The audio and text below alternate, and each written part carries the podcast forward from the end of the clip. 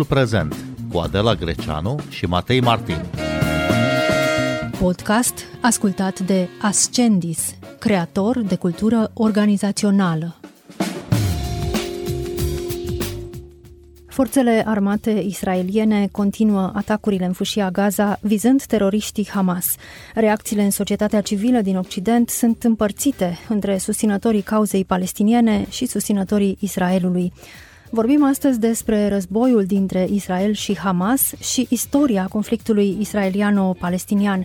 Bine v-am găsit! Noi suntem Adela Greceanu și Matei Martin și invitatul nostru este profesorul Liviu Rotman de la Școala Națională de Studii Politice și Administrative, director al Centrului de Studii Israeliene Teodor Herzl. Bună seara, bun venit la Radio România Cultural! Bună seara, mulțumesc pentru invitație!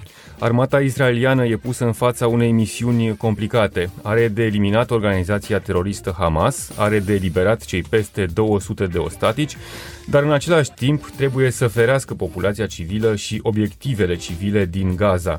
Atacul de azi al izraelienilor a făcut deja cel puțin 50 de victime.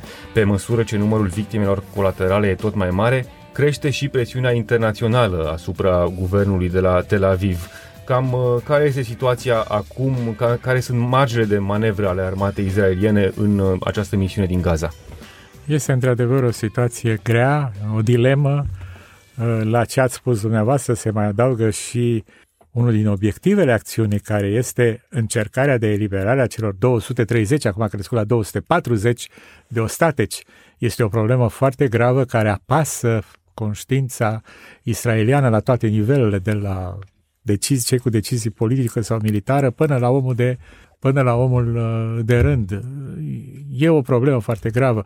Întotdeauna s-au mai întâmplat cazuri de ostatece în Israel, era, a fost o problemă gravă, dar era câte un ostatec, acum 230, dintre care s-a anunțat o fată care s-a anunțat că a murit astăzi, s-a fost găsită o cetățeană, de fapt, cu dublă cetățenie germană și israeliană. E un lucru foarte grav. Deci armata israeliană uh, trebuie să treacă prin niște capcane, ca să zic așa, nu numai cele militare propriu-zise, foarte grele. Este o problemă foarte grea, foarte care trebuie tratată în același timp. Armata israeliană încearcă, din cât se vede, să împiedice pierderile colaterale ale populației civile, ceea ce este greu sau practic imposibil. Într-o aglomerație după urbană, cum, cum se știe, uh, Israel a încercat prin manifeste trimise din avion încă de uh, la început, înainte de a începe acțiunea terestră și odată cu începerea bombardamentelor, de fapt, uh, să uh, ceară acestei populații să îndrepte spre sud, care este o zonă apărată. Uh, se pare că au plecat că în jur de un milion de oameni, dar nu toți, pentru că Hamasul îi împiedică. De fapt, politica Hamasului, tipic, de fapt, nu ei au inventat, tipic unui terorist, este de a folosi, a folosi populația civilă drept uh, scut uman. Nu e prima oară. Și atunci, sigur că greutățile sunt foarte mari și uh, în același timp uh, este și presiunea internațională, Trebuie să că la început uh, ce se întâmplă? Uh, această presiune internațională uh, uită uneori de unde au început lucrurile. Adică uită acel 7 octombrie care a schimbat datele problemei în Orientul Mijlociu și în acest conflict care durează deja 100 de ani. Bun, uh, imediat după 7 octombrie, uh, vocea occidentalilor, uh, vocea pregnantă a occidentalilor era că Israelul este îndreptățit uh, să se apere, să riposteze. Uh, acum aceste voci uh, par ceva mai, uh, mai domoale mm. și sunt uh, tot mai multe presiuni pentru ca Israelul să permită pauze umanitare, să da. înceteze focul pentru a putea evacua în continuare uh, societatea civilă, Dre... pentru a evoca, evacua civilii din, din regiune și pentru a permite organizațiilor umanitare să-și facă treaba. În ceea ce privește statele occidentale, dreptul Israelului de a se apăra a rămas și acum intangibil. Și, într-adevăr, așa cum ați spus, imediat, uh, mai repede ca altă dată și mai ferm ca altă dată, atât Statele Unite, în primul rând Statele Unite, prin președintele Biden, uh, cât și uh, Uniunea Europeană, și în acest context aminte și de România, au luat o poziție clară de sprijin al Israelului, al, ță- al țării agresate. Acest lucru s-a întâmplat și pentru că, uh, de fapt, s-a înțeles marele adevăr că teroriștii de la Hamas nu au atacat numai Israelul. În fapt, teroriștii de la Hamas au atacat lumea liberă, lumea valorilor euroatlantice. Aceasta din 7 octombrie este mai în pericol decât altă dată. Erau, erau pericole și înainte, dar a, ea a fost agresată la 7 octombrie. La 7 octombrie s-au întâmplat uh, niște fapte abominabile care depășesc măcar și standardele, dacă se poate numi așa, cu ghilimele, totul, standardele terorismului care nelimit, sunt nelimitate. De data asta, prin ce au făcut, prin arderea copiilor, a noi născuților, prin uh, bagiocorirea și uciderea bătrânilor și așa mai departe, uh, violare, uh, au, au depășit orice, orice semn de apartenență la umanitate. Dar, Dar să spun că au fost animalice insultă pentru regnul animal și n-aș vrea să fac. Dar nu riscă Israelul să piardă discursul, să piardă ascendentul moral de victimă dacă nu permite uh, aceste pauze umanitare, aceste armistiții pe care le solicită deja occidentalii, pe care le solicită civilii din, uh, din Gaza? Da, există acest risc, fără doar și poate. Un risc, este un risc asumat, pentru că Uh, Israel, în primul rând, că a acceptat, după câte știți, uh, și acest uh, colidoare umanitare au crescut din zi în zi, nu mai știu acum numărul de camioane, uh, e foarte mare, uh, sigur că nu rezolvă problemele. Dar uh, în același timp este riscul ca aceste ajutoare, benzina, alimentele să intre în posesia Hamasului. Să nu se uite că Hamasul domină acolo. În general, se, se, sunt o serie de, în Occident în special, și asta e șocant, auzi niște lozinci spuse de oameni importanți, de universitari, de oameni politici, uh, privind uh, care văd în Hamas o organizație de eliberare. Eliberare de ce? Gaza la ora actuală nu este o, o zonă ocupată. Nu? Israelul s-a retras din Gaza, e adevărat, s-a retras fără un uh, acord, s-a, dar s-a retras complet de ani de zile. Deci Gaza, e, dacă e ocupată, e ocupată de Hamas. Hamas, care uh, se prezintă ca organizație islamică, dar tot ce face nu are nicio legătură cu religia islamică, pentru că religia islamică nu prevede omorul, crima și așa mai departe, și se prezintă ca o apărătoare a uh, poporului palestinian, în tot ce face ea, dăunează, Hamasul dăunează poporului palestinian. Și așa cum am spus, îl folosește ca scut uman. În lumea occidentală au avut loc mai multe manifestații pro-palestiniene în ultimele zile de la atacul terorist al Hamas din 7 octombrie încoace. Stânga occidentală susține cauza palestiniană, uneori ignorând masacrul comis de Hamas în Israel. Istoricul uh, israelian Yuval Noah Harari acuză stânga occidentală de citez, insensibilitate morală extremă și trădare. Cum vă explicați, domnule profesor Rotman, Aici această reacție, să zicem, mai stângii occidentale? Și nu au început la 7 octombrie. Este un proces prin care o anumit segment, eu mă oferesc să-l numesc stânga. Nu cred că aceasta este adevărata stângă, este o stângă falsă.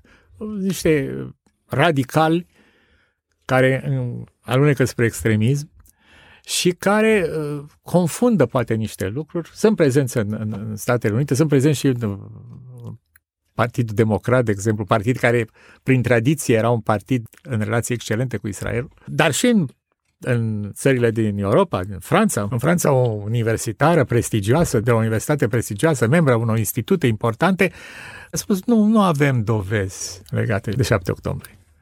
Deci uh, sunt mai mulți factori. Sigur, toată lumea spune de numărul mare de palestinieni. E adevărat.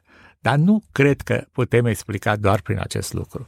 Pe de o parte, dacă vorbim de palestinieni, vorbim de o lipsă de integrare a lor în societățile, unei părți a lor, unii sunt integrați în societățile europene. Și aici culpa este a guvernelor respective. În al doilea rând, vorbim, așa cum am dat exemplu înainte, de antisraelinism și un antisemitism local, european. Se deschide, de fapt, acum, o, o, dacă n-ar fi așa de grav, aș zice că, uite, avem o nouă temă de cercetare, dar poate nu e, avem capul asta acum. Dar se naște o temă de cercetare, aceasta a falsificării umanismului pe care l reprezint, l-a reprezentat stânga, care de unde și are originea? Din principiile Revoluției franceze, libertate, egalitate, fraternitate, falsificarea lor, înțelegerea greșită a unor fapte și de aici poziția care o au net anti-israeliană, ignorarea, așa cum ați spus, a pogromului acela, metaprogromului, nu pogrom, metaprogromului care a fost la 7 octombrie.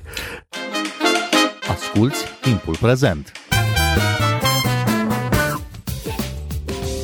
Timpul prezent e un talk show zilnic despre politică, societate și cultură difuzat la Radio România Cultural. Ne puteți asculta pe Apple Podcasts, Google Podcasts, Castbox, Spotify și altele. Cum vă explicați, domnule profesor, mai ales uh, la stânga occidentală, această uh, derivă, i spune, anti-izraeliană, pro-palestiniană, chiar pro-Hamas? Da, e greu de explicat. Repet încă o dată, eu nu-i consider aceasta stângă. Chiar dacă așa e numită de presă, de specialiști, eu nu o numesc stânga. Nu, stânga e cea care sprijini statul Israel întotdeauna. Aș aminti așa, în paranteză, poate mai puțin legătură cu ce este. Internaționala Socialistă avea un post rezervat pentru liderul Partidului Laborist Israelian, Partidul Muncii, în permanență uh, de vicepreședinte al Internaționalei. Au fost Golda Meir, uh, Simon Peres și alții. Deci, s-a întâmplat ceva. Sigur, sigur, este și un rezultat al unor procese care au, au avut loc în viața politică israeliană. Chiar aici, la dumneavoastră, nu odată am criticat politica guvernelor de dreapta și în special politica acestui ultim guvern Netanyahu. Dar uh, nu e de ajuns această explicație. Există o derivă, există o înțelegere greșită, se pornește și de la colonialism, deși acolo nu e vorba de niciun fel de colonialism. În ultimă instanță aceasta nu este o stângă, după cum nici ceea ce la palestinieni nu este o stângă, este un fascism. Nu avem ce face, dar acesta este un fascism. Într-adevăr, deja în Europa, în multe orașe europene, au apărut imobile sau magazine evreiești vandalizate, marcate cu steaua lui David. Se petrec agresiuni fizice sau verbale ale evreilor. Ce se întâmplă totuși în, în Europa? De unde acest val antisemit? În primul rând, nu era nevoie de Hamas pentru a înflori antisemitismul în Europa. Există o infrastructură, să spun așa, antisemită în Europa puternică. Mulți au zis că după Auschwitz, după Holocaust, antisemitismul va dispare. Nu, e fals, n-au dispărut, din potrivă. A luat alte forme. De stânga, de dreapta, cum se spune, eu nu cred că e legat de această înfruntare stânga și dreapta. Ceea ce și mi se pare și mai grav este participarea tinerii generații la aceste valuri anti-Israel.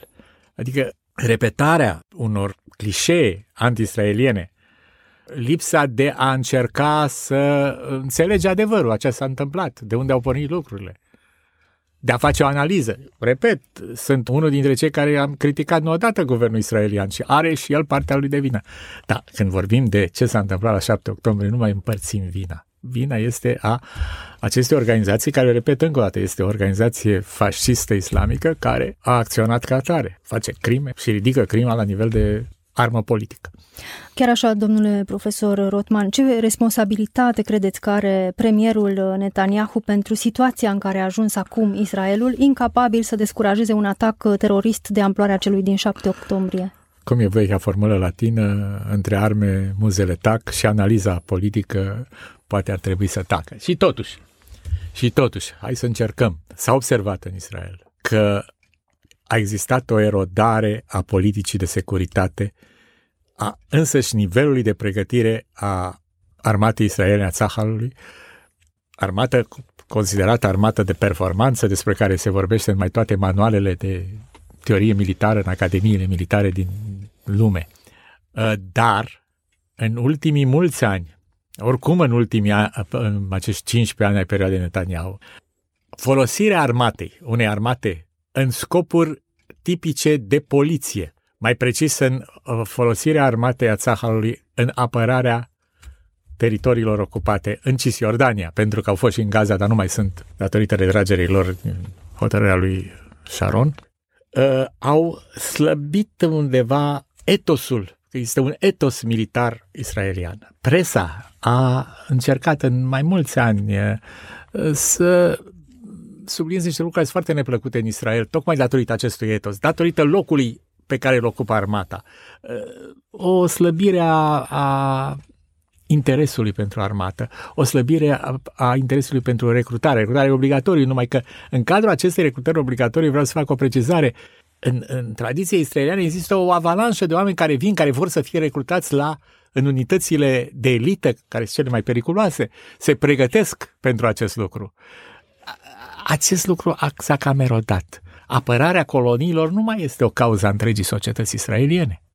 Iar acest lucru s-a accentuat. Actualul guvern care este de 10 luni uh, în fruntea Israelului, dar de fapt este de 12 ani cu o întrerupere de un an jumătate, timpul guvernului Bennett uh, Lapid, guvernării Bennett Lapid, uh, a făcut să se adâncească această ruptură de armată. Uh, pentru că armata, trebuie să înțelegeți ce importantă e armata și datorită poziției geopolitice, și datorită pericolelor, și datorită faptului că această sistemul armatei este un sistem al întregului popor a spune că poporul iubește armata e un nonsens, pentru că poporul este armata. El face parte din ea. E, acum s-au evit niște fisuri datorită pol, uh, factorului politic care a, a determinat armata în anumită direcție.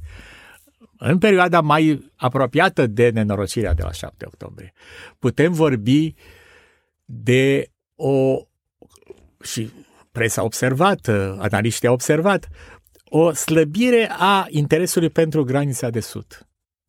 Uh, granița cu Hamas. Gaza e țara Hamasului, din păcate. Uh, nu că ar fi considerat cineva că Hamasul s-a convertit la democrație și la bună înțelegere, dar pentru că au crezut că este mai puțin periculos și că pericolele sunt în Cisjordania pentru că acolo erau coloniile lor. Și totul era în jurul acestui... Toate politicile, politicile publice, politicile legate de învățământ, politica externă a fost și o conexiune legată de România. Nu e locul acum să vorbim privind legătura cu partide extremist din România. Toate acestea au fost determinate de coloniști, care au capturat, ca să zic așa, acest guvern.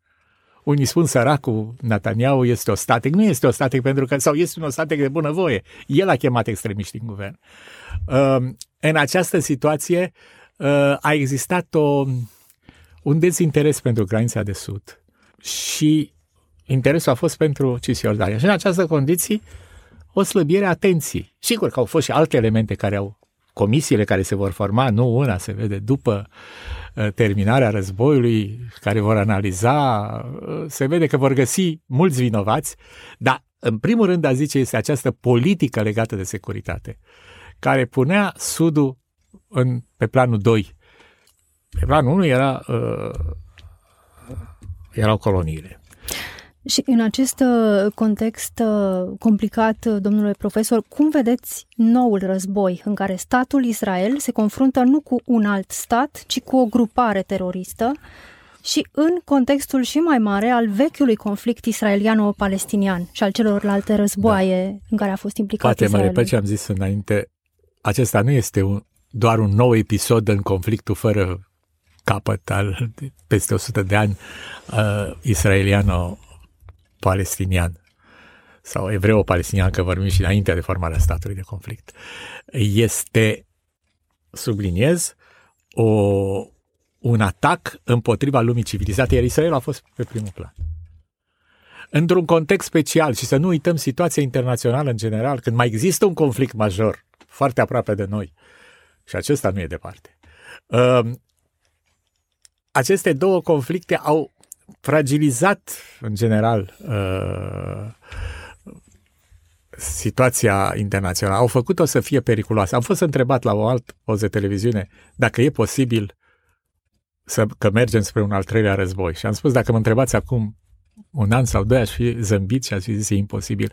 N-am curajul să zâmbesc acum datorită schimbărilor, datorită invaziei în Ucraina, datorită a ce s-a întâmplat în Orientul Mijlociu. Dar Dat... care este riscul ca acest război să se extindă în regiune? Un risc este că, uh, hai să zicem că pentru cercetători pe poate mai ușor, apele au fost despărțite la 7 octombrie. Uh, pe de o parte este ceea ce numea George Bush axa răului, care e clară, numai că atunci, în vremea lui Bush, axa răului era Uniunea Sovietică, care nu mai există astăzi. Uh, axa răului e condusă acum de Iran, secundată de actuala URSS, care este Rusia lui Putin, uh, și de alte state. Este locul Turciei, care are un rol important și îl vedem că e din ce în ce mai important, chiar dacă la început a jucat, uh, ca și Rusia de altfel, au avut politici similare, zice, de neutralitate, dar era o neutralitate falsă. Acum e clar pe cine sprijină și unii și alții. Da, Erdogan, președintele Erdogan Turciei, e cel mai clar, e cel mai cinstit, ca să zic așa. Organizație teroristă. A spus că nu e o organizație teroristă, ceea ce este foarte grav. Uh, deci, pe de o parte s-a creat această axa rolului și pe de altă parte lumea liberă în frunte cu Statele Unite. Aici aș vrea să mai spun un lucru. Uh, evenimentele la 7 octombrie au mai uh, pus în evidență uh, prezența și participarea și răspunsul foarte ferm al președintelui Biden. Câte nu s-au spus, inclusiv în dreapta israeliană, despre președintele Biden, că este... Câte defecte nu i s-au găsit, uh, președintele Biden a acționat excelent, a ținut un discurs mai ferm decât oricare alt președinte din istoria Statelor Unite vis-a-vis de Israel. Doi, nu s-a oprit la discurs, a trecut la fapte. Adică a trimis acolo uh, forță militară care, sigur că sprijină Israel. Deci, uh, pe de o parte am spus că este axa rur, pe de altă parte axa aceasta a lumii civilizate, a lumii euroatlantice, în frunte cu Statele Unite, Uniunea Europeană și alte state interesante și poziția imediată pe care a luat o altă victimă a agresiunii, Ucraina. În ciuda unor divergențe care au existat cu Israel, apropo de ajutor și așa mai departe, președintele Ucrainei imediat a luat o poziție de sprijin a Israelului. Deci se formează, se, se despart apele. Sigur, așa despărțirea apelor e și periculoasă. Uh, sigur, ca forță, Iranul nu este o, e, e o putere, dar nu este o putere capabilă să se opună Statelor Unite și lumii occidentale, dar prin uh, influența pe care o are asupra organizațiilor teroriste, uh, poate provoca o serie de procese periculoase în Orientul Mijlociu.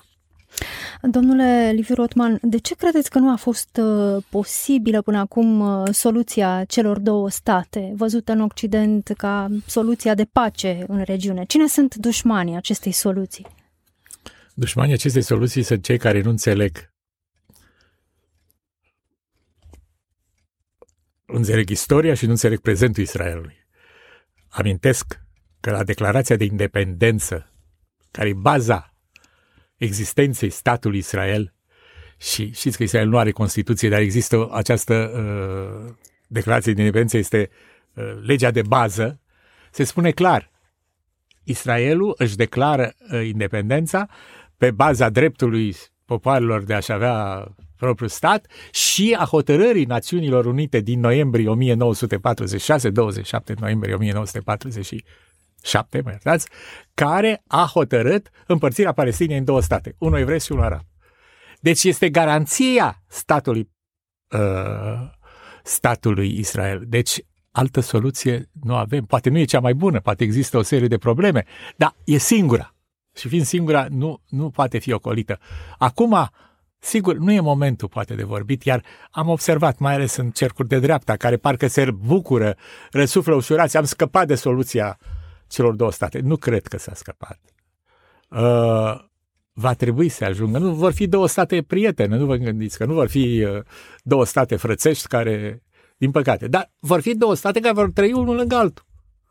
Vedeți posibilă această soluție la un moment, viitor îndepărtat? Altfel, dacă n-aș vedea posibilă această soluție, n-aș vedea posibilă existența în viitor a Israelului. Pentru care ar fi variantele?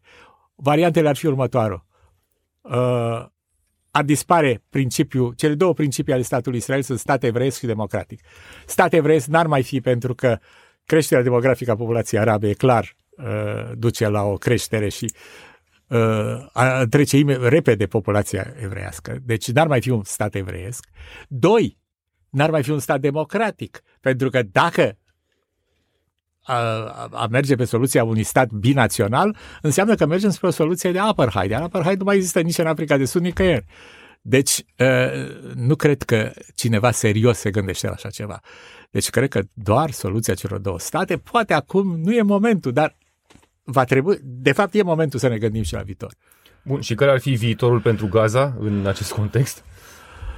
Bine, foarte multe sunt în mâna uh, poporului palestinian de acolo.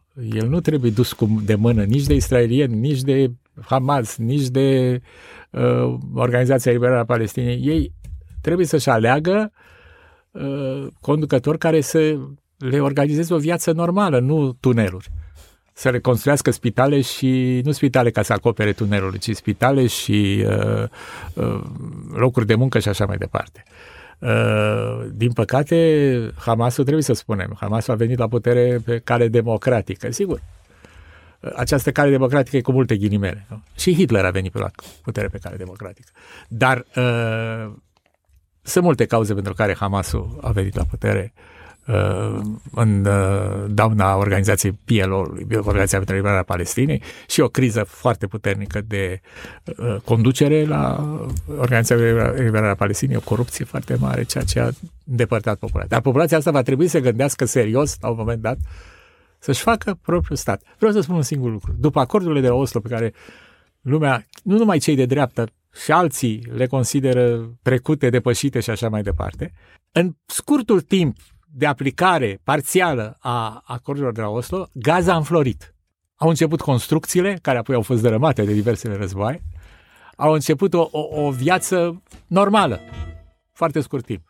Deci de acest lucru are nevoie poporul din Gaza și de acest lucru are nevoie și Israelul pentru a-și continua. Domnule profesor Liviu Rotman, vă mulțumim că ați venit în această seară la Radio România Cultural. Noi suntem Adela Greceanu și Matei Martin. Ne găsiți și pe platformele de podcast. Urmăriți timpul prezent pe Apple Podcasts și Spotify. Cu bine, pe curând!